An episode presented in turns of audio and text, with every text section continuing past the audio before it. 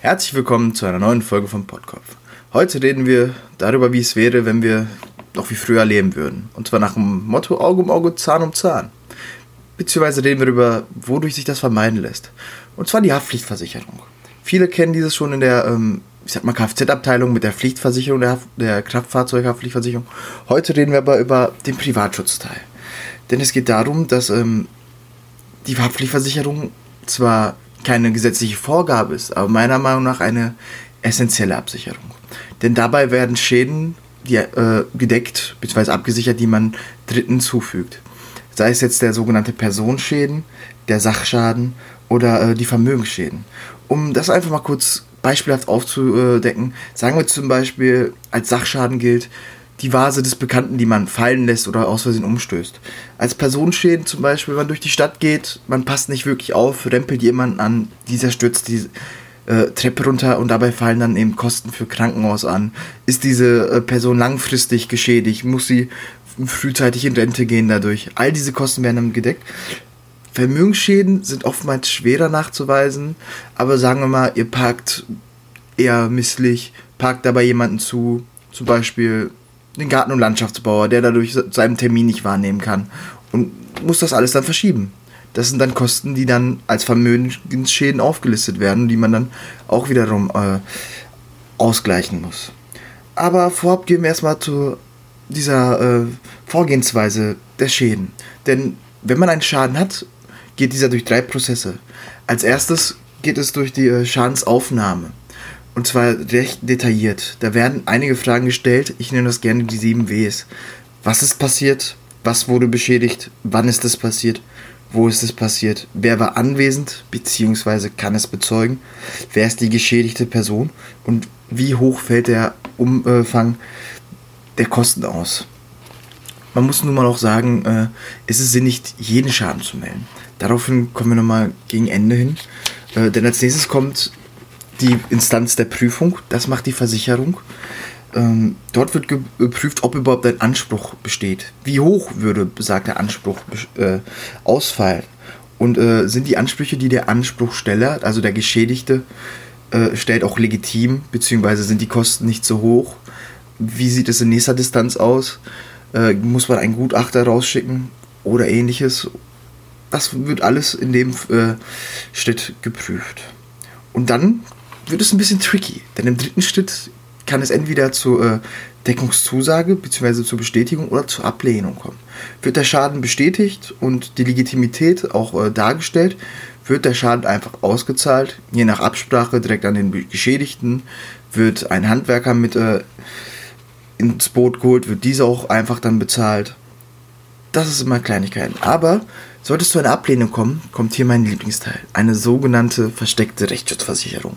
Denn wenn wir den, Laden, äh, den Fehler als Versicherung ablehnen und es zu rechtlichen Streitigkeiten kommt, die vor Gericht oder ähnlichem ausgetragen werden müssen, wird nicht die Privatperson, sondern die Versicherung angeklagt. Und wir sind dann dementsprechend diejenigen, die in Revision und allem weiter, in alles weitere gehen und dann auch äh, alle rechtlichen Streitigkeiten und Kosten übernehmen.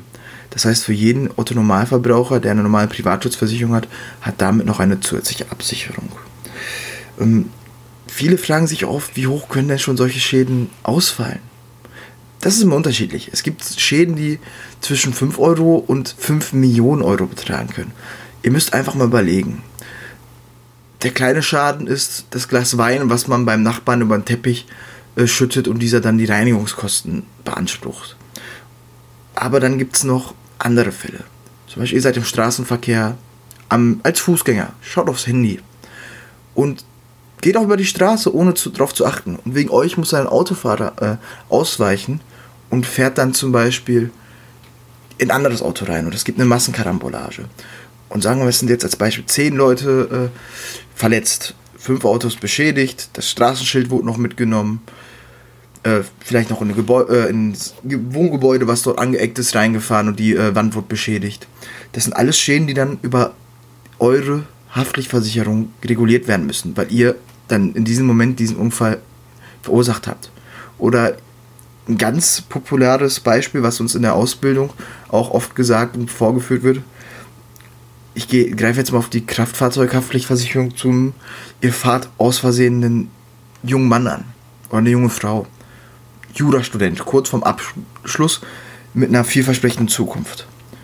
Und dieser junge Mann oder diese junge Frau landen dann im Rollstuhl oder sind sogar, ich klopfe auf Holz, dass es niemandem passiert, querschnittsgelähmt. Dann wird ein Leben lang Renten, werden ein Leben lang Rentenansprüche ausgezahlt über eure Haftpflichtversicherung. Man wird dabei berechnen, wie viel könnte dieser Mensch in seiner Lebzeit verdienen. Und sagen wir jetzt mal als aufstrebender Jurastudent mit vielen Aufstiegsmöglichkeiten, kann man so eine Lebensdauer von 50 Jahren, sage ich jetzt einfach mal freien Raum, auf gut drei bis vier oder sogar fünf Millionen stellen, da dann diese eben dann auch umgesetzt werden. Vor Gericht oftmals. Daher ist eine Haftpflichtversicherung schon wirklich meiner Meinung nach essentiell. Ähm, dann wird auch oft gefragt, beziehungsweise muss man darauf achten, wer ist es denn versichert über so eine Haftpflichtversicherung? Also bei uns bei der Zürich bieten wir eben den Single- oder den Familientarif an. Im Single-Tarif ist es relativ simpel, da man nur dort sich selbst versichert hat. Und äh, im Familientarif wird das schon ein bisschen ausgefallener. Denn im Familientarif ist eben die Familie. Das Wichtige dabei ist, dass man nicht mal unbedingt, um seinen Partner mit zu versichern, verheiratet sein muss. Worauf wir eben dann bei uns in den Tarifen Wert legen, ist, dass man äh, dieselbe Anschrift hat, beziehungsweise in einem Haushalt lebt. Natürlich fallen damit Kinder mit an. Und äh, das war es dann eigentlich auch schon. Aber bis zu welchem Alter und zu welchen Umständen sind die Kinder mitversichert, wenn sie auch nicht mehr im Haus sind. Das sind immer so einige Kleinigkeiten, die man dann beachten muss. Oftmals dann äh, gibt es die Faustregel, dass zum Erststudium oder zur Erstausbildung bis zu einem gewissen Alter äh, die Kinder mitversichert sind. Bei uns im Tarif wird dann sogar das Alter mit rausgenommen.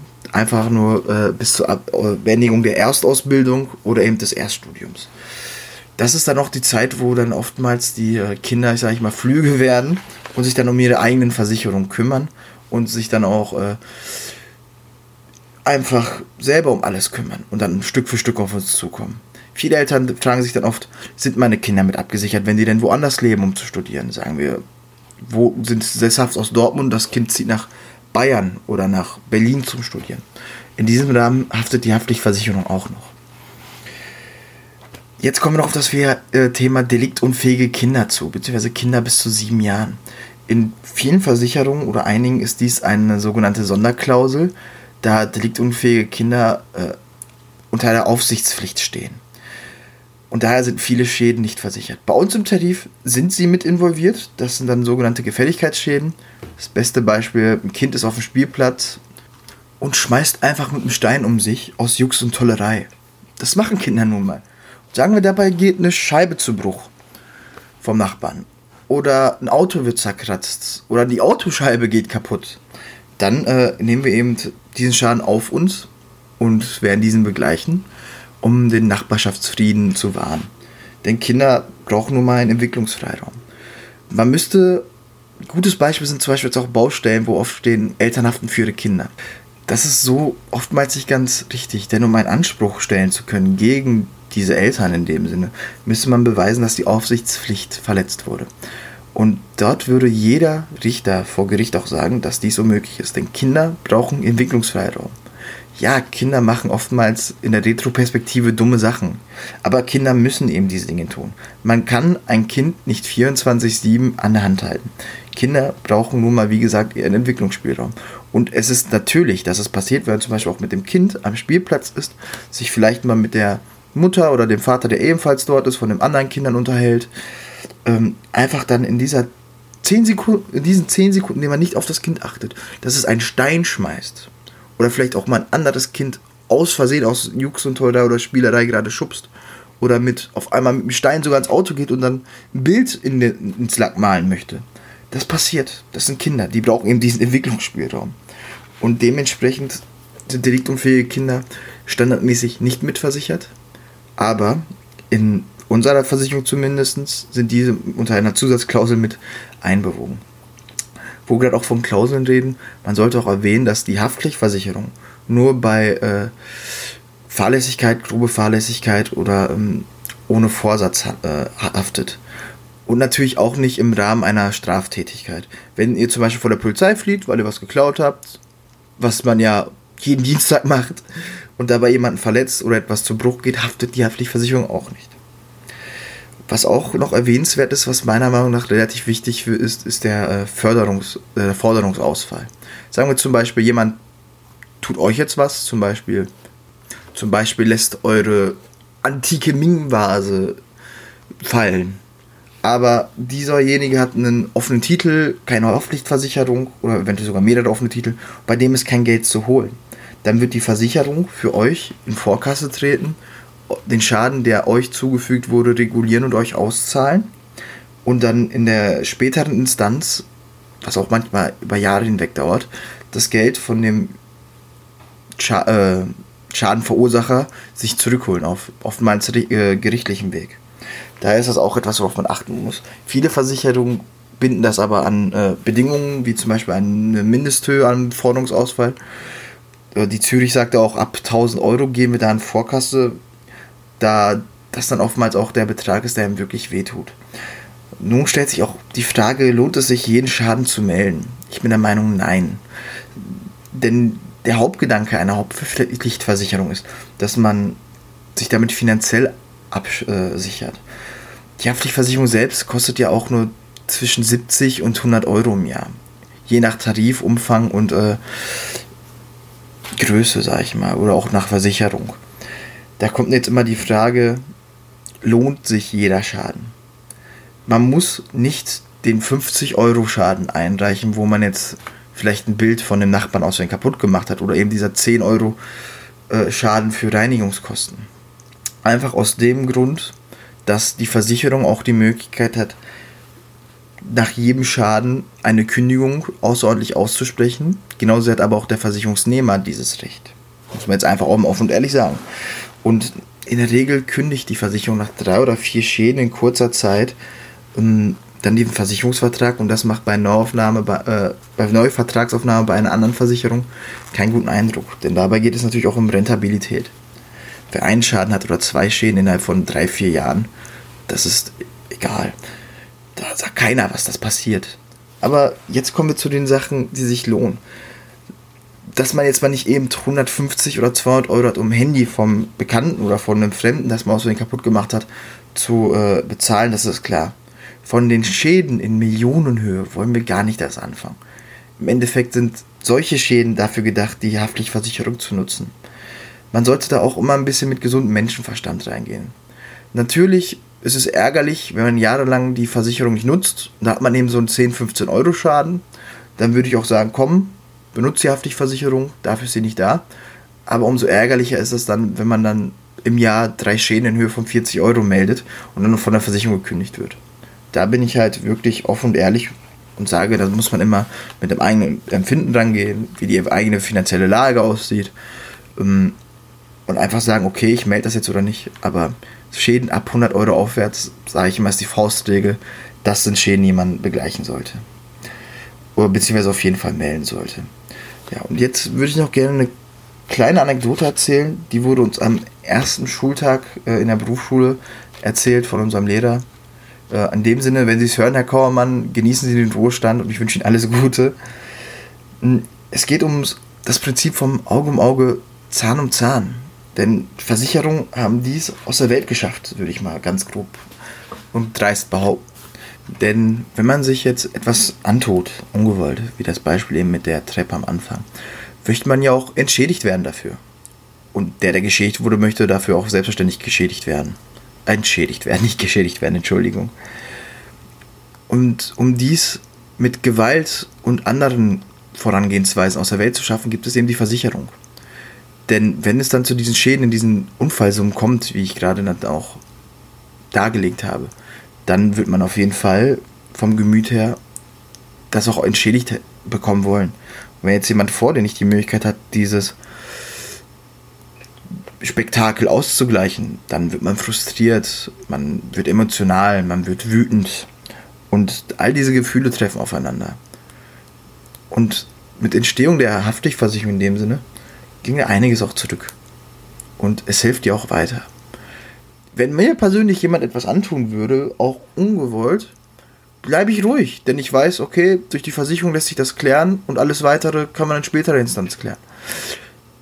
Aber vom Gemüt her würde ich sagen, es gäbe diese ganze Welt der Versicherung nicht. Da bin ich mir auch sicher, dass wir so weit gar nicht als Gesellschaft gekommen wären, dass ich jetzt Ansprüche stellen könnte oder irgendwie vorankommen würde. Und dann würde alles eben noch nach diesem Auge um Auge, Zahn um Zahn gehen. Und ich bin ehrlich, in einer Welt voller Blinden und Zahnlosen macht das Leben doch bestimmt keinen Spaß. Deswegen hört einfach mal rein, was ich hier äh, gesagt habe. Lasst es euch durch den Kopf gehen. Und ja, meiner Meinung nach ist die Haftpflichtversicherung, existenzielle Versicherung, sollte genau wie die Kraftfahrzeughaftpflichtversicherung auch eine Pflichtversicherung meiner Meinung nach sein. Ich kann natürlich jetzt niemandem vorschreiben, diese abzuschließen oder diese äh, Absicherung im Vordergrund zu behalten, aber ganz ehrlich, das sind in der Regel im Jahr keine 100 Euro. Je nach Umfang natürlich auch. Es gibt natürlich auch verschiedene Haftpflichtversicherungen. Denn es gibt auch für Tiere Haftpflichtversicherungen. Ähm, in der, Haftpflicht, in der Privathaftpflichtversicherung sind Kleintiere wie noch bis zum Beispiel Katzen eingeschlossen. Brieftauben werden auch oftmals mit eingeführt. Dem Anschein nach haben noch relativ viele Leute welche. Aber Hunde und verständlicherweise auch Pferde brauchen schon wieder eine eigene Haftpflichtversicherung. Dann gibt es auch die äh, Haus- und Grundbesitzerhaftpflichtversicherung. Also das Thema ist ziemlich breit gefächert. Heute haben wir ein bisschen über die Privathaftpflichtversicherung ge geredet, die des Normalsterblichen, sage ich mal in dem Sinne. Mm, danke fürs Zuhören. Ich bedanke mich wie immer für jegliche Feedback. Freue mich auf neues Feedback. Äh, schaut auf meinem Instagram-Account äh, vorbei, pod.kopf. Lasst mir einen Kommentar da. Lasst mir eure Meinung da. Feedback freue ich mich eh immer. Vielen Dank fürs Zuhören. Ich wünsche euch noch einen schönen Tag. Euer Schwarzkopf aus dem Robot.